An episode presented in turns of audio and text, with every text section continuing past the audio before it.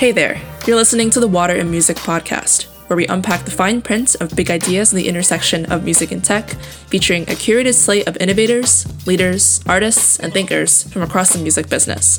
I'm your host, Cherie Hu.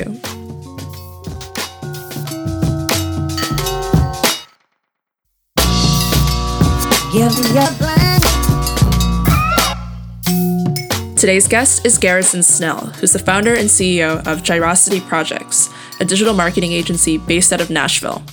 He started the agency in 2015 while attending Belmont University, and he and I met just a few years afterwards at the Music Biz conference. I also interviewed him for a Forbes article I wrote back in 2017 about compensating music curators and influencers, because he also runs a playlist and music promotion outfit called Crosshair Music under the Gyrosity umbrella. On the digital marketing side, he's worked with the likes of Billy Ray Cyrus, Paul Cardall, and Kenny Loggins. More recently, in June 2018, Gyrosity was acquired by a larger multinational marketing agency called the Stadium Red Group, which is based in New York City.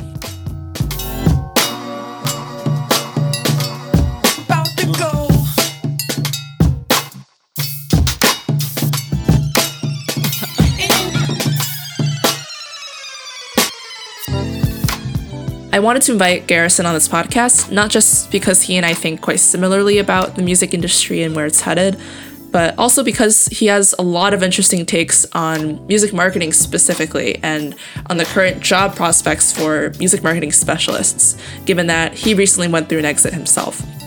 So, in this episode, we touch on everything from this ongoing consolidation of marketing agencies, both inside and outside of music, to whether it's actually a good idea at all to start a new music marketing agency in today's landscape, to the extent to which record labels now compete with these agencies for clients as labels move towards more of a service rather than an ownership model. And last but not least, the impact of trends like marketing automation and the gig economy on how marketing works for music what automation cannot replace, and importantly, why artists should even care in the first place. So let's dive right in. Hope you enjoy it. Hey,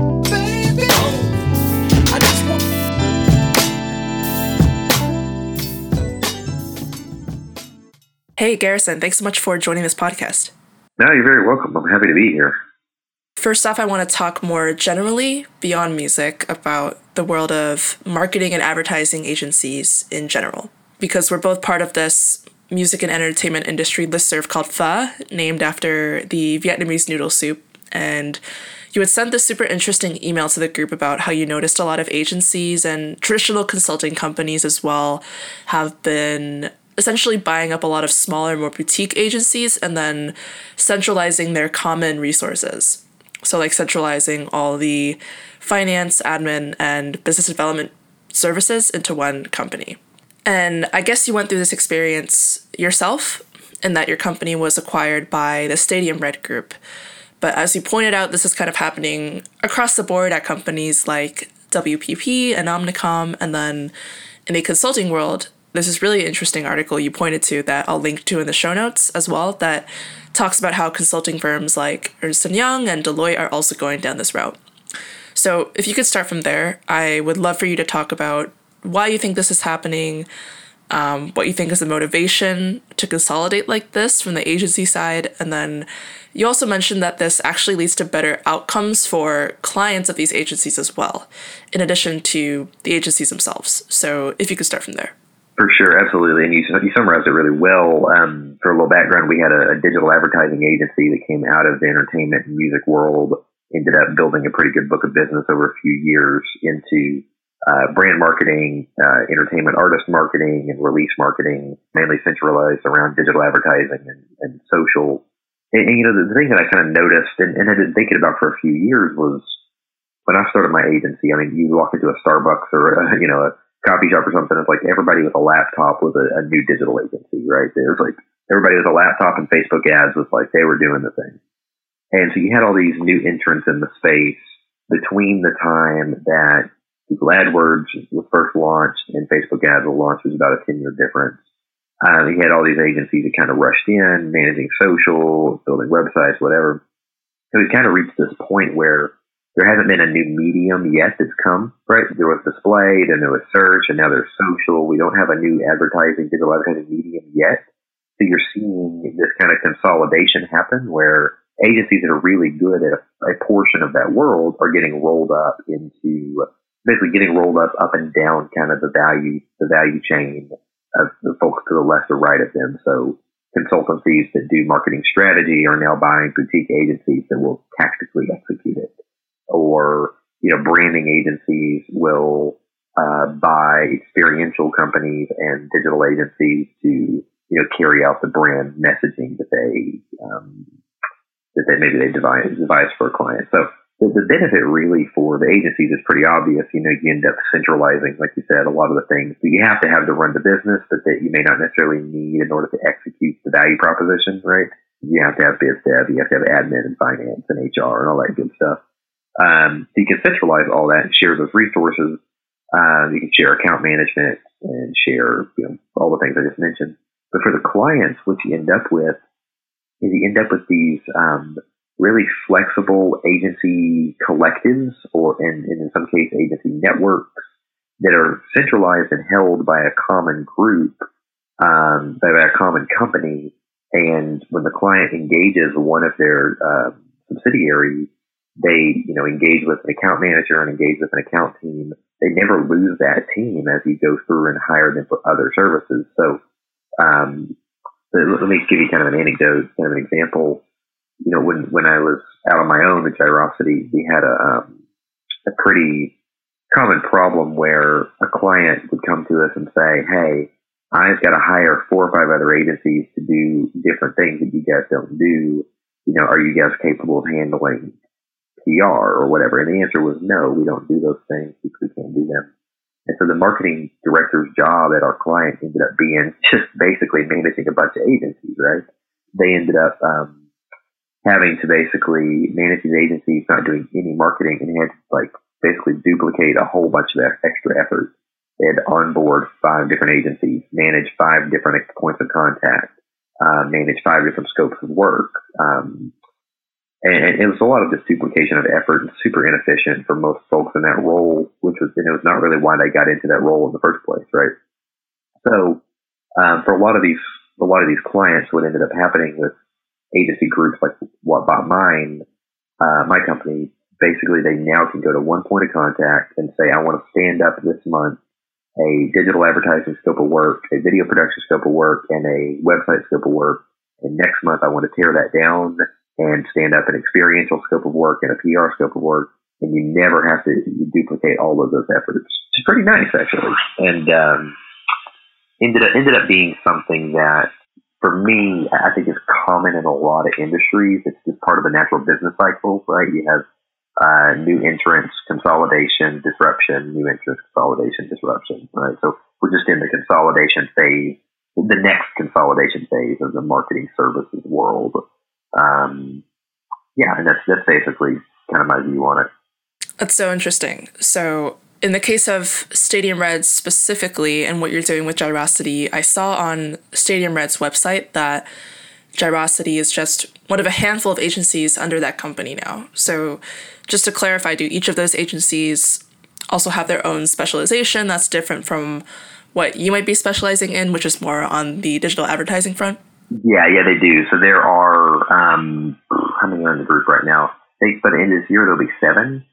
Um, yeah, no, no, excuse me, there'll be five by the end of this year. Um, yeah, there's a few others that are on the docket, but they all have their own specializations. Yeah, we have a branding firm specific to the branding strategy. There's a creative, uh, excuse me, um, an experiential agency coming on this month. We're the digital team. There's a video production team, and these are all different brands with their own different clients. That you know we cross sell and we share resources. Um, but, but, you know, a, a, lot of the stuff that we were doing at Gyrosity, you know, we ended up stopping, we ended up not, we don't do anymore. You know, like we used to do, um, uh, customer service on an e-commerce website. So folks would build an e-commerce site with us and then run ads and their customers would start complaining they weren't getting enough attention. So we offered a customer service, you know, uh, kind of community management service for managing like chatbots and stuff on your e-commerce website. And we stopped offering that, you know th- things that like are are not really within our skill set. Um, and the Stadium Red Group, like I said, is a new player in the space. Um, there have been agencies, groups around that have done a lot of this. Uh, but, but today, there, you know, it's really looking like a lot of older firms are moving into the tactics space, right? You have strategy firms, folks that was, you know, traditionally strategy uh, offering, buying up tactical specialists like us. Right. That's super interesting. And actually, one trend that maybe is not directly related, but to me has some similar dynamics is the changing value proposition of record labels. Um, and I'm thinking last month in early August, I was moderating a panel at a small conference called the Hudson Valley Music Summit about the future of labels. And one of the core questions that I presented to the speakers was simply what is the purpose of a label, right? Like, what is a primary function of a label today? And one of the speakers kind of came forth and said verbatim that now one of the purposes of a label is to quote unquote create viral moments. And that was super interesting to me because uh, during this panel, we also brought up how the traditional function of a label is to monetize master recordings. You know, or it's about copyright, it's about building up a really good catalog of intellectual property. But no, now it's also about creating viral moments.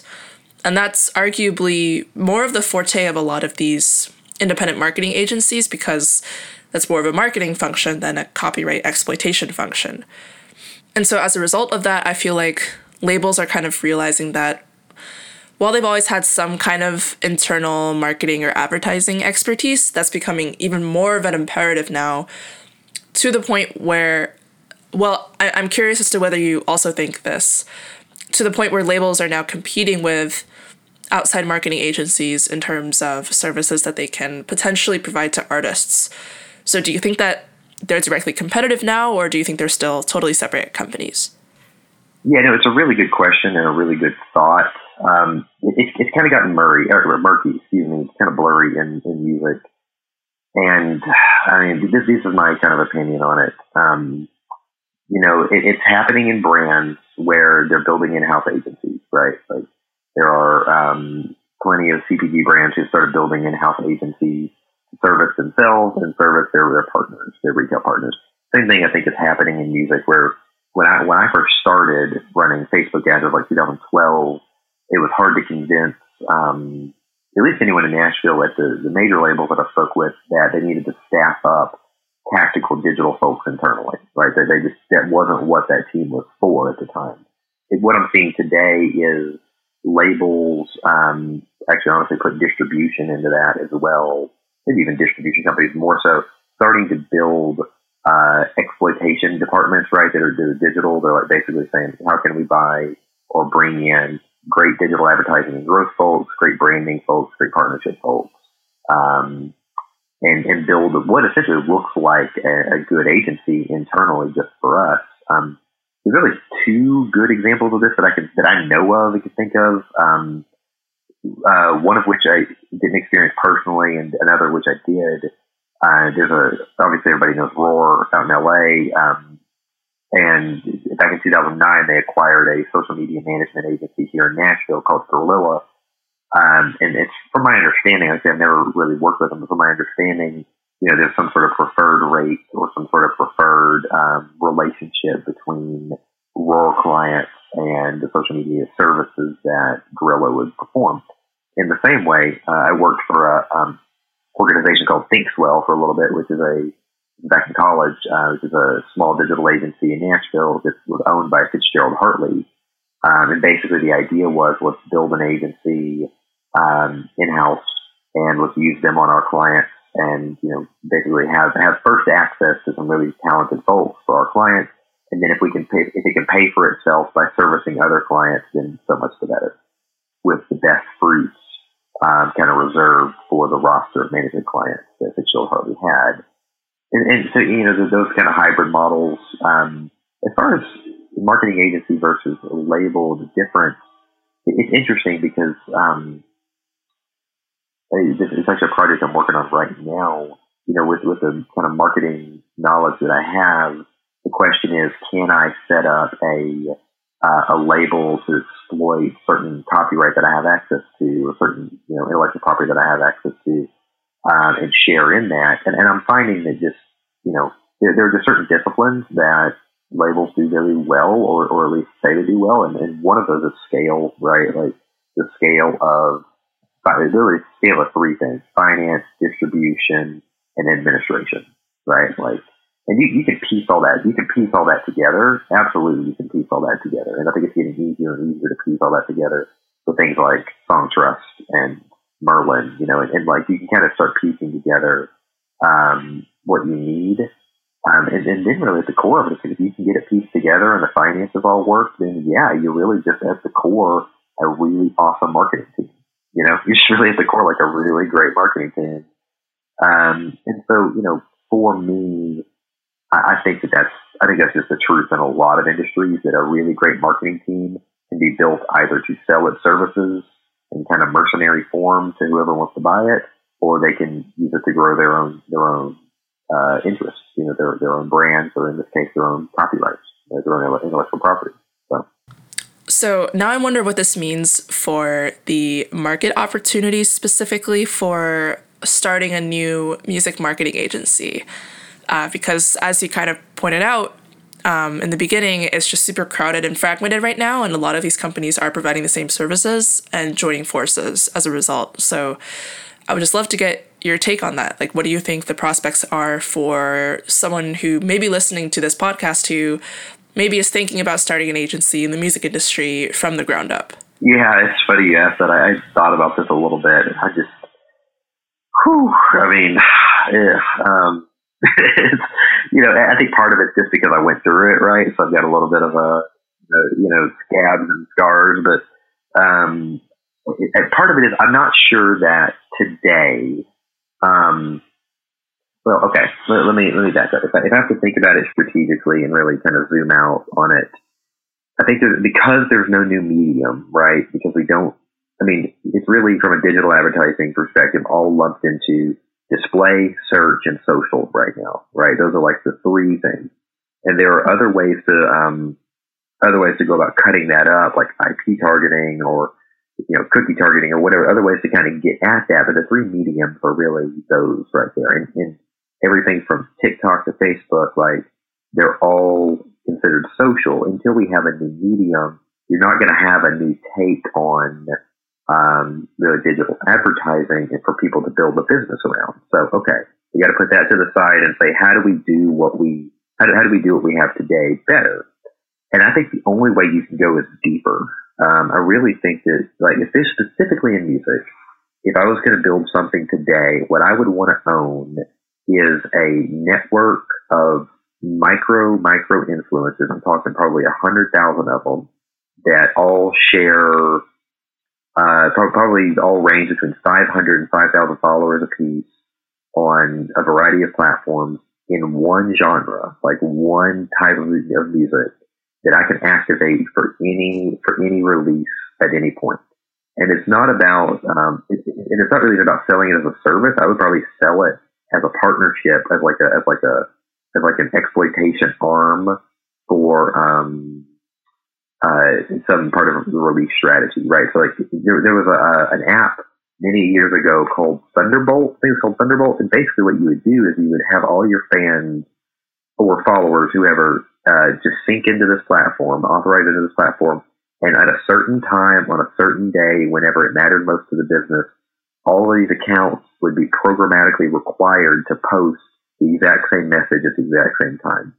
Oh, and wow. Okay. Yeah, and, and that and that's what I'm talking about. So I'm saying for music, I would love to own a version of that for releases for music. Which there there are those things out there. They're just small and hidden, and you got to kind of look for them. I don't even know a lot of their names, um, but I do know um, I do know some folks that uh, pro- provide services like that, and it's usually just like their friends in a text message thread and they get paid a couple thousand bucks to have all their friends post about it. And it's like usually, you know, cool kid influencers out in LA, right? Mm-hmm, and so mm-hmm. it's like, you, you see what I'm saying?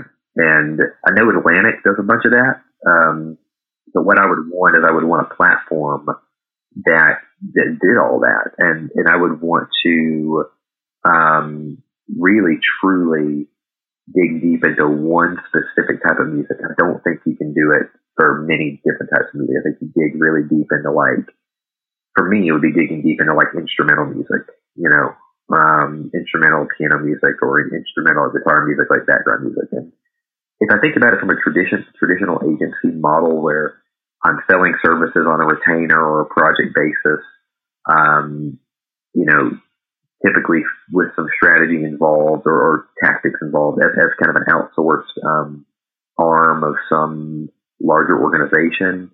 I, I just don't think you're gonna. How do I say this?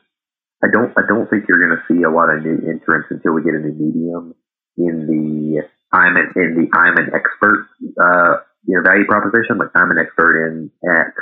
You know, we have plenty of experts in Facebook ads and Google ads or whatever. What we need is someone who's gotten deeper and deeper into the thing that matters to me you know, like the thing that matters to me, the client, and, and is really, really deep in that, and that's what they do. Um, which to me is not lucrative.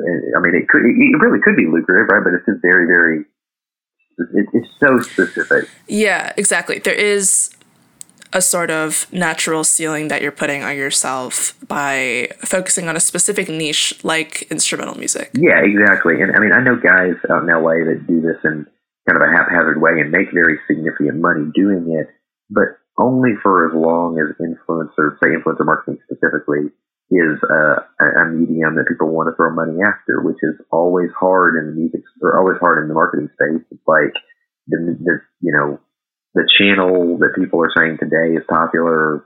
People they're their feelings about it change over the course of a year or two, right? They, mm-hmm. they, and, and, and, you know, you know well from our conversations that like the, you know, the feelings on platforms like Crosshair have changed from 2015 to today, right, over the course of four years, and um, and it's it, it's my mind that like today I don't know that you go and start another marketing agency. You know, I, I really think you help someone build their own internal agency I think if you're really good at it, you go find a team who has not built an internal team yet, you go lead that team.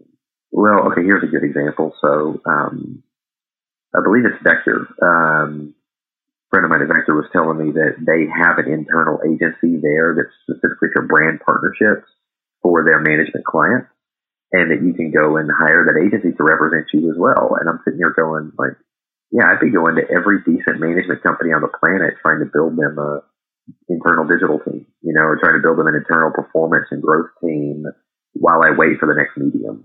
You see what I'm saying? Yeah, yeah. Um, hmm. I, I, I, just don't know. I, I mean, I've, I've, thought about it, and I keep thinking, how do I go? How do I make money at this? And it's like you have to go deeper and deeper into one specific world, which is a great thing. Like obviously, niches or riches, right? But it's like you go deeper and deeper and deeper. Eventually, the, the, the window is so small for people's patience with certain channels that like you spend a lot of time investing in that. I'm not sure that I would want to sink all of my efforts there. You tracking with me? Totally. And your suggestion of building out, you know, as wide of a network as you can of these super small niche influencers, from this new agency's perspective, it's like selling relationships more than it's selling skill, right? Like you're selling access more than skill. It yeah. is, yeah. No, exactly, it is. Yeah, that's exactly the difference between say Crosshair and Gyrosity, right? Like Crosshair, we had relationships with playlisters and influencers, whatever, and we were selling access to that. Gyrosity, we were selling a skill performance based deliverable around digital advertising. Things like we are really good at this. We can, you know, be whoever. We have high skill, high competency, high technical knowledge, blah blah blah. Um, and yeah, I mean, and, and, until that next skill uh, frontier kind of opens up, I just don't. I, I it, it becomes more of the same, you know. So, which is why why we're in a situation where people are consolidating. Like those that didn't make it are shutting down, and those that did make it are being purchased.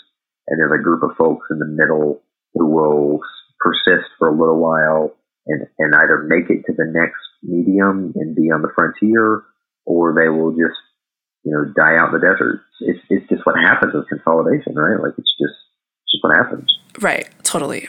So what's interesting to me is that on the one hand, you do have these companies consolidating on an ongoing basis, but then also on the flip side, you have companies that are coming up in music and in general that are capitalizing on the quote unquote gig economy.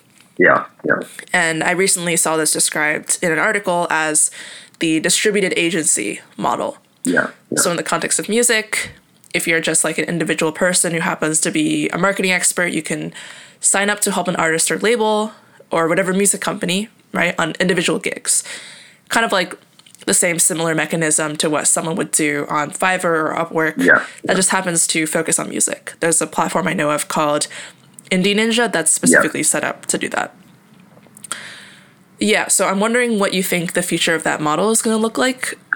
Because I think a lot of things are still up in the air about the future of the gig economy in general, but it's definitely growing. Yeah. Um, more and more people yeah. are relying on that model as a primary or even just supplementary source of income. And, you know, music is no exception to that. Yeah, no, it's, it's, a, it's a great question. And but before I hit that, I think I want to go back real quick. I did have another idea about um, new agencies in the space and this is something that, that I'm really envious of, but I just personally can't do.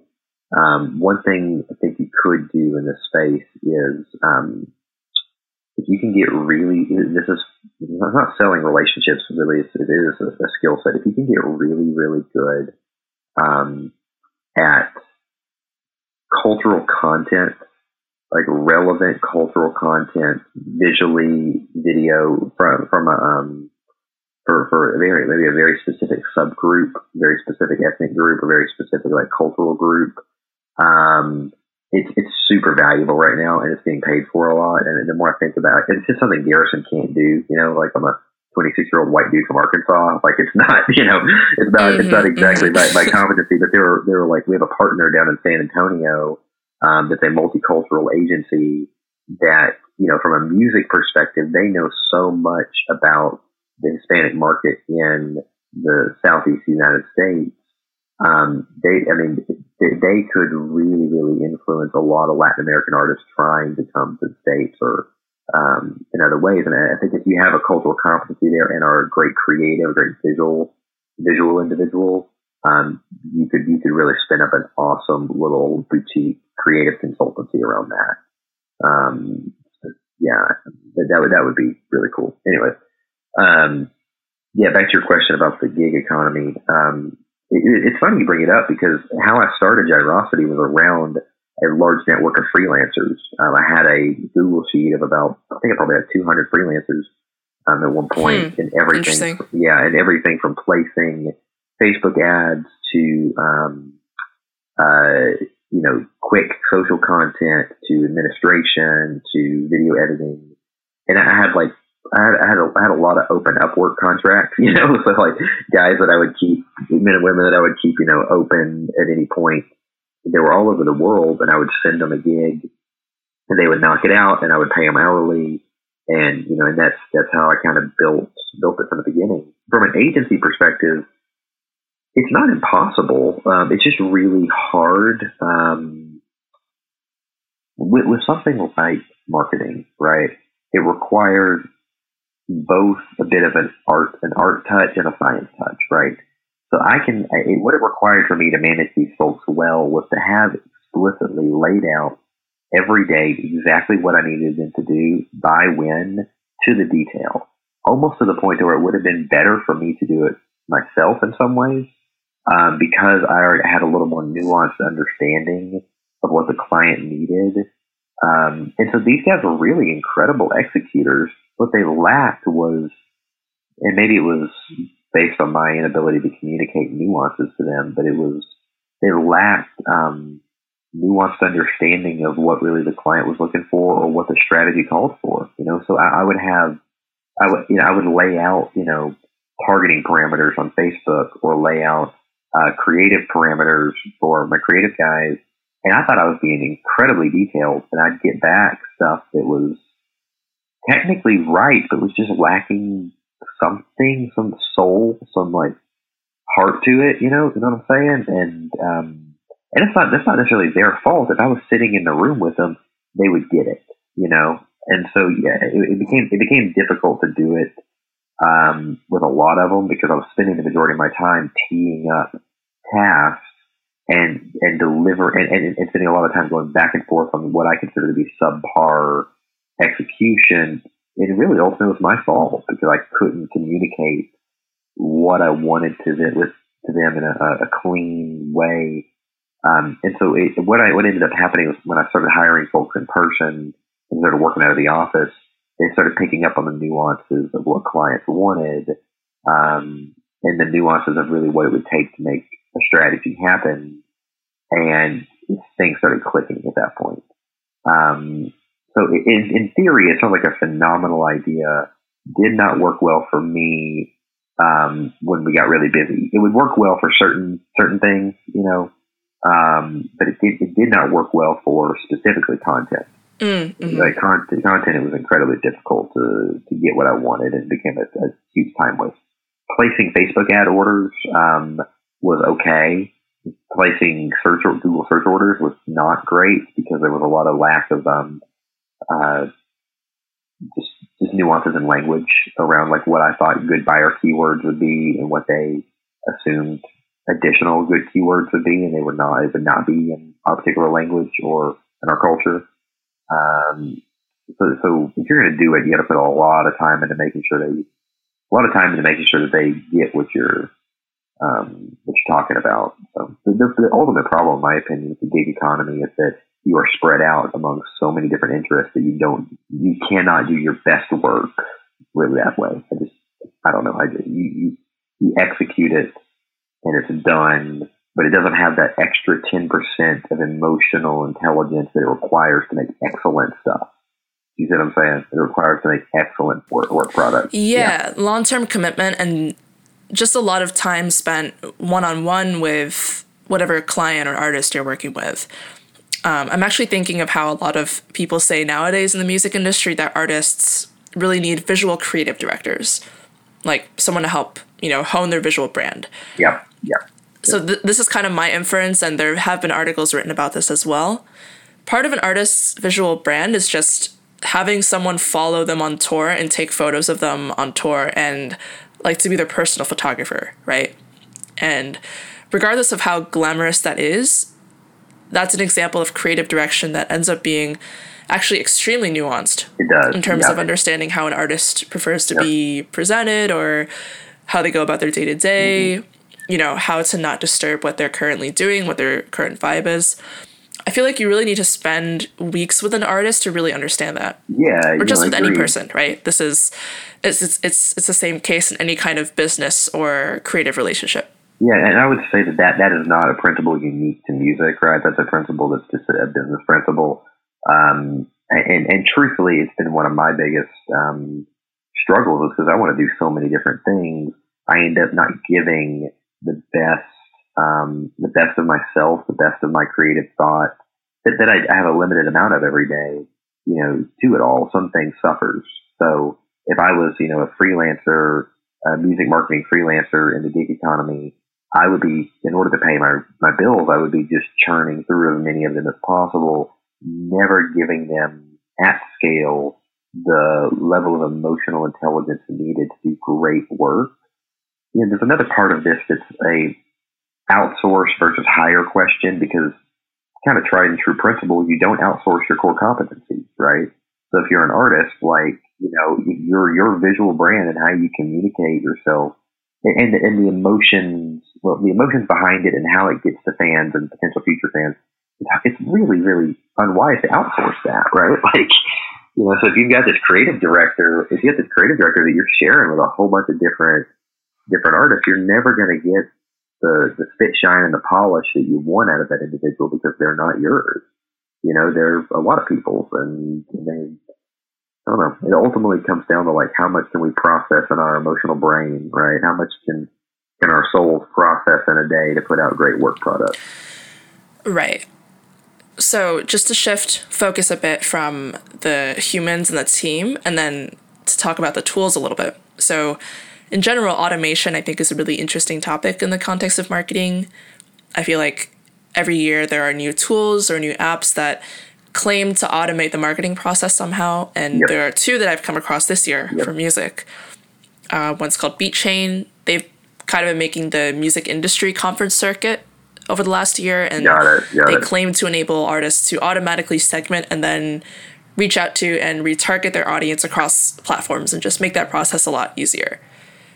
There's also another one called uh, database Davy, Yeah. which is based in New York, and they're trying to do something similar, specifically with the goal of getting a song into the Billboard Hot 100. Like, how do you systematically do that by um, strategically retargeting certain types of fans?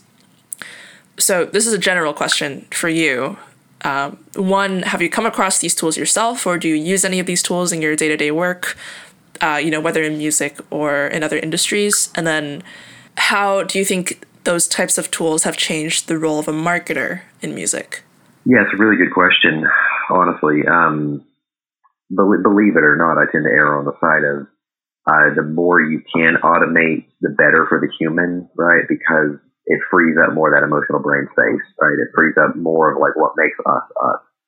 Um, so as far as marketing automation goes, there are plenty of amazing platforms out there, um, tried and true in the general business market uh, that you can use. Um, that you know will do things like automate your retargeting or automate your email. Um, or I mean, there's one that we've used plenty called Sharp Spring. That's a um, basically it's a, it's a CRM and some part digital advertising, part email, part dynamics uh, CMS uh, for you know visitors visiting a website and it's you know resold through agencies, and we, we use that occasionally for projects. And they're all super super slick and they work great you got to put good stuff in them, you know. Um, so I mean, you know, really what you put in them affects what comes out, right? So if you don't put good marketing in them, if you don't put good messages in them, and you know, strong, nuanced um, understandings of your audience in them, then you don't get any results out. But definitely helps to scale an individual's time. Um, definitely, you know, definitely does what you would expect it to do. Um, as far as like music marketing goes, itself. Um, my, my issue's always been that, well, okay, I'll, I'll, give you an example. So, you know, show.co, they're purchased by CD Baby a while back. Uh, yes, I do know them. So there, yeah, so there are these platforms that will, like I say, as we've talked about here, handle and automate certain things um, that they do not provide strategy, right? They provide tools, they provide tools and tactics but they don't provide the why. You know, why do this versus that? And and the problem that I noticed as I was working through Crosshair, that business, like in all these different spaces, was no one could really no one could really advise someone on what to do when and why. It was here's a bunch of things for you to play with. Here's a bunch of platforms for you to use, and and and they're really slick and they're cool and they got bells and whistles and they do things and flash and bang and pop, but you don't know when to use them and why. You could use a vast um, variety of these to accomplish the same task. Um, if you don't have a, some of the basics down, like they don't do anything for you. you know, they, they don't solve for an emotional understanding of your audience, right? They don't solve for empathy with, with your audience. You see what I'm saying? Right, um, right. I love that. They, they don't solve for that question of why. Exactly, exactly. But they do help scale you once you've, once you've got that nailed down. I mean, there's one called Shoestring it's in the D2C brand world, and it's a retargeting tool, customer journey retargeting tool. And it's slick. It's really great, but you better have good audiences in there. You better have good messaging. You better have good creatives, and you better know your audience. I think this is actually a super common concept in tech at large. Like it's it's like a garbage in, garbage out scenario. Yeah, yeah. And and to go back to what we were talking about earlier, this only reinforces that from an artist perspective, you know, you're only as good as the team that you have around you and their commitment to an understanding of who you are and what you're trying to achieve because then otherwise even with the most advanced tools you're just like shooting in the dark absolutely difficult you know like um, you really hope that the people you work with um, have kind of and this is my opinion on artists the people you work with they have a solid kind of understanding of you as an individual i think one of the things that's unique about music is that you're selling um, and a person, like a person's ability to access their own emotions and create art out of it, right? Access their own feelings about things and create art out of it and create like the representation of that. And if your team like isn't tuned in with that, it's really hard to like hack around that with cool tools, you know? And, and that's truly like why I stayed more on the um, marketing services side than, than going in house anywhere was because um, I wanted to learn the difference between uh, the, all the artists that, that don't work and the ones that do. For me, the biggest common, kind of common denominator on the marketing end is their team understands at a primal kind of reptilian level what works for their media and what does not. You know, they have a, like a back of the brain, you know, um, understanding of like what works and what doesn't. And like we had we had Billy Ray Cyrus as a client for a while, and um, he's an awesome guy, great family. And it was just before the uh, Old Town Road stuff happened. It was probably probably two months before that happened. And he was looking. His conversation with us was like, "I'm looking for a back door in to the, the I'm looking for a back door into um, not not relevance is the wrong word, but a back door into country again. You know, what can we do? And I gave him a whole bunch of strategies, um, a whole bunch of like here here are like techniques that we can use to promote something, but they did not have an understanding yet, a defined understanding yet of what it was that what the back door looked like to them. You see what I'm saying? Like, mm. like what really was mm-hmm. there? And so you know we couldn't do anything. Like we couldn't we couldn't help really because they hadn't they hadn't come up on that thing yet. Um, and you know, and once they did, you see it happen with like he found, you know, he found Old Town Road, sent him a Twitter message, and said, "This is what I'm looking for." Um, and he you know, him and him and his wife both kind of had a, a, a really fundamental understanding of what they were looking for, and um, and you know, all the techniques in the world won't help you find that. Right, right.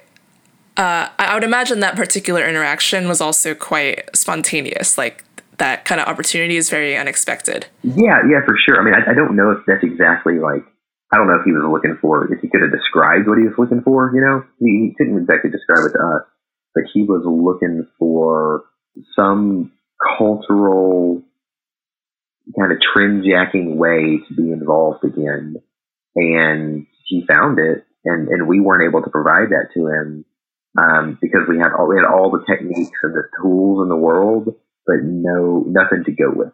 You see what I'm saying? No no substance yet to go with, and um, you know, in part all, all because he was still trying to figure that out. You're saying exactly? Yeah, it, had, yeah, it had nothing to do really. Yeah, it was just simply just a timing thing. Um, so he was simply trying to figure it out himself, but a lot of people want to compensate for it with you know cool tricks, and it's just you, you know if the audience connects and if they don't. Like we had a campaign this year for a, a rodeo in Texas that we did some great messaging around. And because we got the messaging right, we sold a 45x return on ad spend for the, that rodeo. Like a dollar in, $45 out every single time they spent a dollar with us on driving tickets. And it's because they, they had a solid understanding of their audience and our techniques worked. So, um, you know, it was pretty pretty incredible. Yeah, so just having that starting point and having that core, you know, super compelling messaging is super important before you even yeah, go out and try to use whatever other tools out there. Exactly. Cool. So, in the interest of time, I think it's time for the last segment, the over underrated segment. And I would love for you to start because I think the piece of news that you have in mind is super recent. I think it was just announced yeah, today, today yeah. as of recording this. Yeah, I'm looking at the Spotify purchases uh, SoundBetter from New York, basically becoming a music making marketplace. That's kind of the headline. Um, and and I don't want to be a pessimist. I really don't want to end this on like pessimism. I just think this is a way way overrated piece of news. I I, I would go so far as to say this is a big nothing you know, I mean, it's, I really think if you step back from it and you look at Spotify, um, there is no way on God's green earth that they are anything in the future other than a music consumption platform. I, I don't think they become, I mean, I mean, just look at the freaking, uh, dumpster fire that was their attempt to be a distributor, right? I mean, it's, it, I just, I just don't think it's anything. Um, and I mean, I'm reading articles about it and it's like, you know, confirmed that it's becoming a very different type of two-sided proposition after buying New York-based SoundBetter freelance marketplace. The idea being that there would be some subscription revenue from artists as well as subscription revenue from listeners. It's just, it, it, I feel like they're just grasping at straws. You know, I feel like it's a deviation from what they do. And the, the and I, I'm not, I'm not in their position. I don't know. I'm not running the public company, but I, it feels like a deviation from what they do, a grasping at straws and an attempt. And honestly, what they should be doing is just continue to expand globally. um, and, and improve the infrastructure around consuming their their their the, the music they facilitate us consuming. Right, like you know they, they should have been the first one to put out smart speakers. You know, there there is no reason any of these other companies should have done that.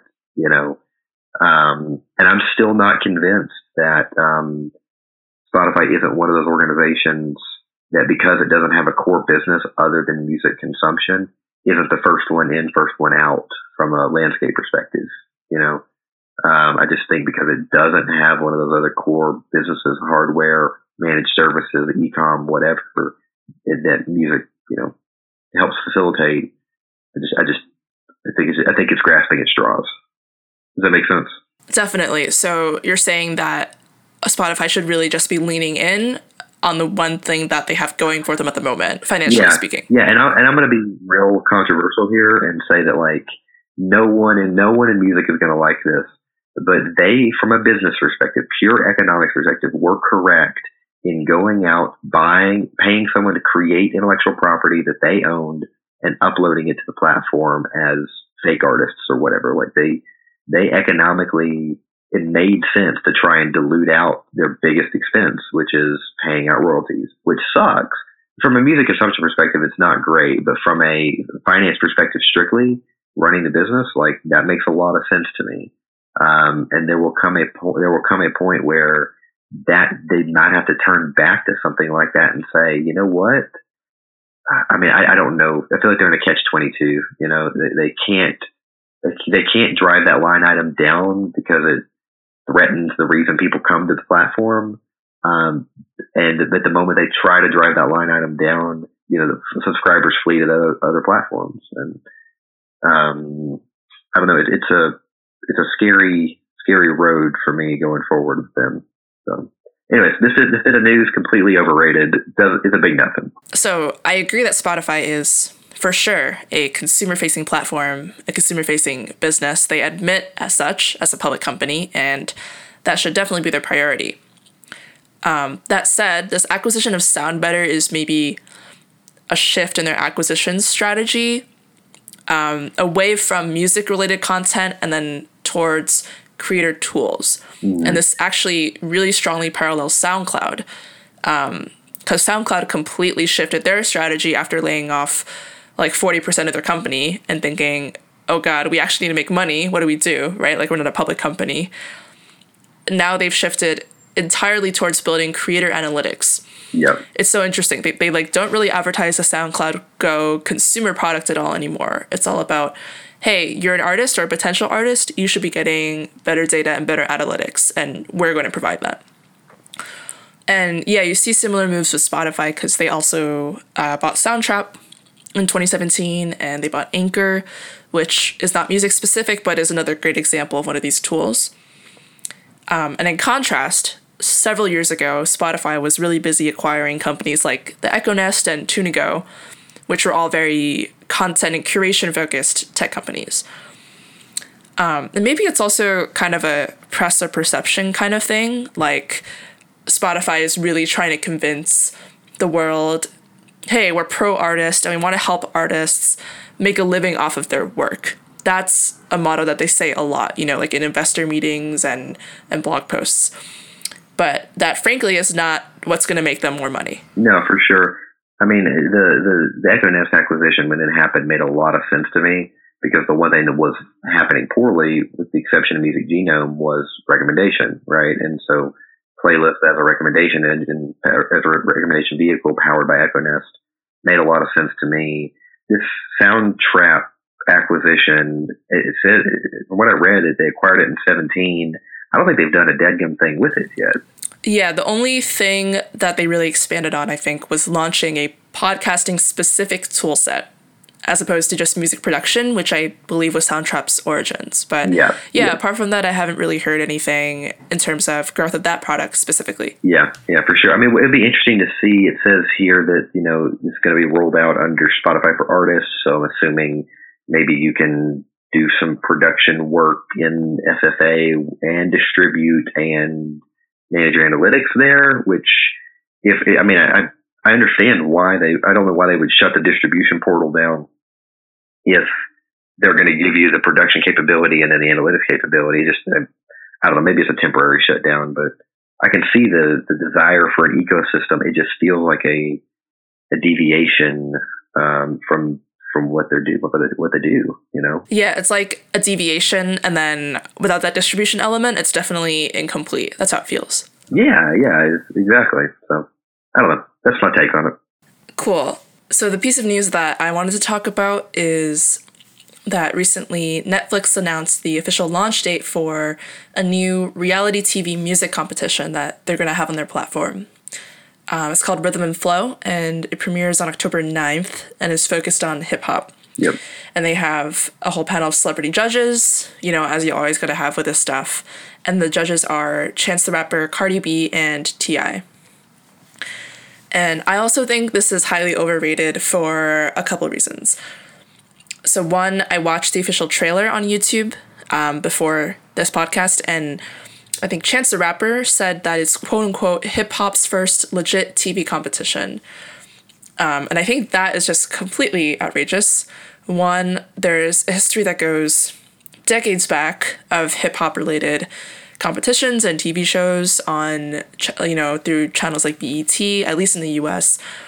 But then also now, if you think globally, reality TV uh, maybe is not as relevant in the US anymore, but plays a super important role in a lot of other countries. I'm thinking like in China and Korea. Basically, the hip hop and rap reality TV shows in those respective countries act as the top funnels for artists to get signed to major labels and then actually break.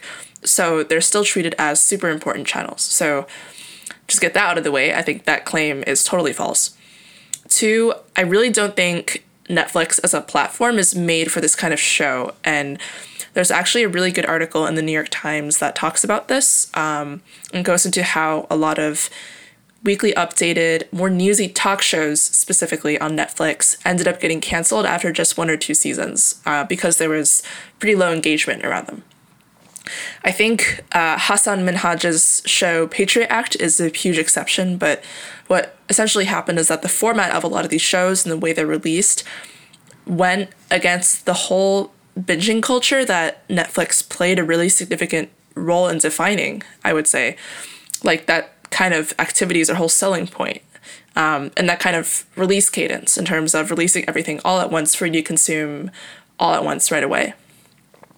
Whereas with these newsy shows and then with Rhythm and Flow as well, they're going to be releasing the episodes in smaller batches. So I think for this music show specifically, the first four episodes come out in the first week, and then the next four come out the next week, and then so on.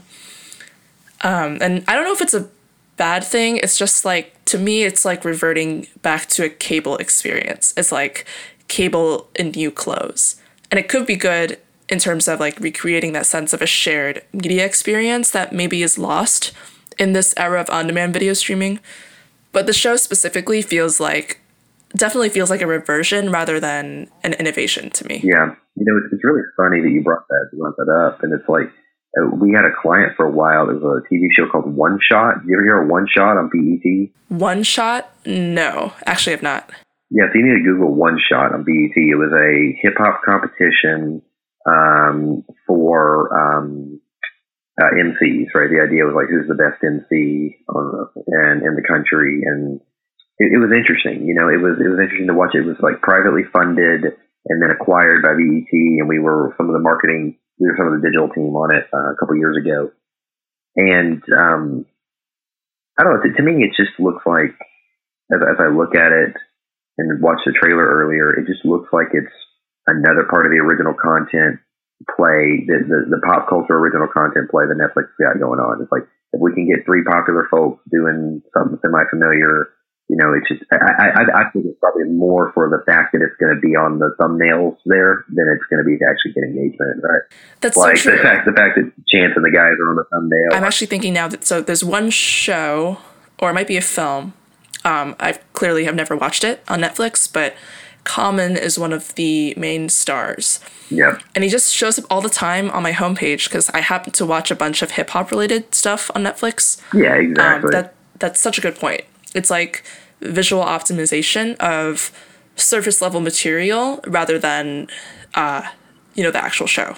Yeah, exactly. I mean, I'm sure they won't fund it for very long if it doesn't do well, but it's just like it's something else to talk about in the new content cycle that has people like us talking, right? Like yeah, that that is true. It's it's working now. yeah, exactly, exactly.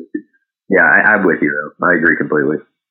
Cool. So uh, I'm wondering if you have any last thoughts that we didn't touch upon that you wanted to share, or maybe is there anything that you're working on now that's interesting that you might want to highlight? Um, yeah, I, I could touch a little bit on the um,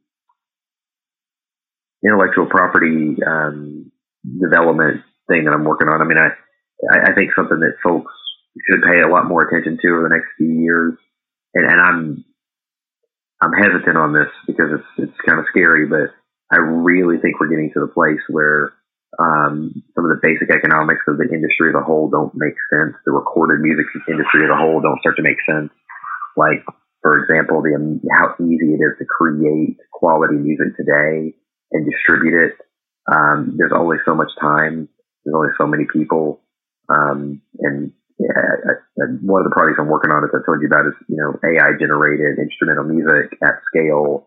Um, and it's something that you know we've been using some different platforms for and uh, seeing like how quickly can we how quickly and for how cheaply can we create very high quality instrumental music to feed in the background of playlists and you know free Pandora radio and places like that um, and I mean we've been able to create you know 50 60 plus tracks in less than a month that are all incredible um, and I mean, it's just the scale, the scale at which you can put out music that uh, some of these production technologies allow you to do is it's scary. Um, and so people would be people would be wise to keep an eye on that and just determine where they want to be, where they want to be in that, because it's we can't ignore it. It's here, it's happening, and it's going to, in my opinion, it's going to fundamentally change whether there is a. I mean, it'll fundamentally impact whether there's a recorded music industry or not. Um, so right, because it totally just changes the meaning of that word recording. Yeah, yeah. I mean, it, there's a, yeah. I mean, there's like obviously the re the um, kind of confirmation from the copyright office that said yes, we will not issue copyright to music you know, or to, to you know content created by a machine. It has to have substantial human input. Blah blah blah. But the, the idea of substantial human input is going to be debated a lot coming you know in, in the future here. Um, and, and as, as like the line between, uh, predict, well, predictive, um, I guess predictive production technology and like just regular digital audio workstations is blurred. Like you don't even have to use an AI platform. You just use, you know, some of Logic's prediction tools, right? Like you said this, do you want to also do this? And I mean, that's just like, that's stuff that people are working in every day to build the tracks that we listen to. And, um, at some point, at some point, there's going to be this line that's crossed where like those are no longer copyrightable, um, and and people generation after generation put so much out. It's just like it's just gonna there's just gonna be so much of it, you know. And as, as other countries come online and stuff, you know, their creators will come online. Um, so I, I would just be watching that space really carefully because it's, it's fundamentally going to affect anybody that wants to be in this world. Um, so, anyway, don't, don't mean to leave on like a negative note. I just, you know, I think it's really important for folks to pay attention no, to. I personally don't think it's negative at all. Um, I think it's realistic, and I think it's yeah. valuable. I mean, if there's any lesson from building any tech company in general, let alone a content company, it's to have the worst case scenario in mind before you build. Yeah. Right? Like assume that the worst will happen at some point and then take that into account in your product development process so you don't find yourself falling down before you know before you even have the chance to grow yeah for sure thanks for having me by the way. I appreciate you reaching out. Oh yeah my pleasure. Thanks again for joining.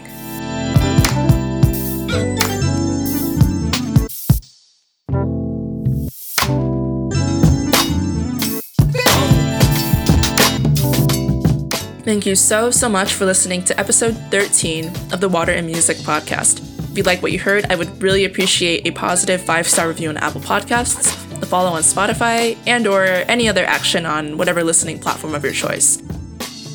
This podcast is also completely ad free thanks to the support of super generous and kind members on Patreon. If you're interested in supporting and keeping this podcast ad free for as long as possible, you can contribute as low as $3 a month or as much as $40 or even more per month by visiting patreon.com slash cheriehu. That's patreon.com forward slash C H E R I E H U. Thank you so much again for listening and hope to see you next time.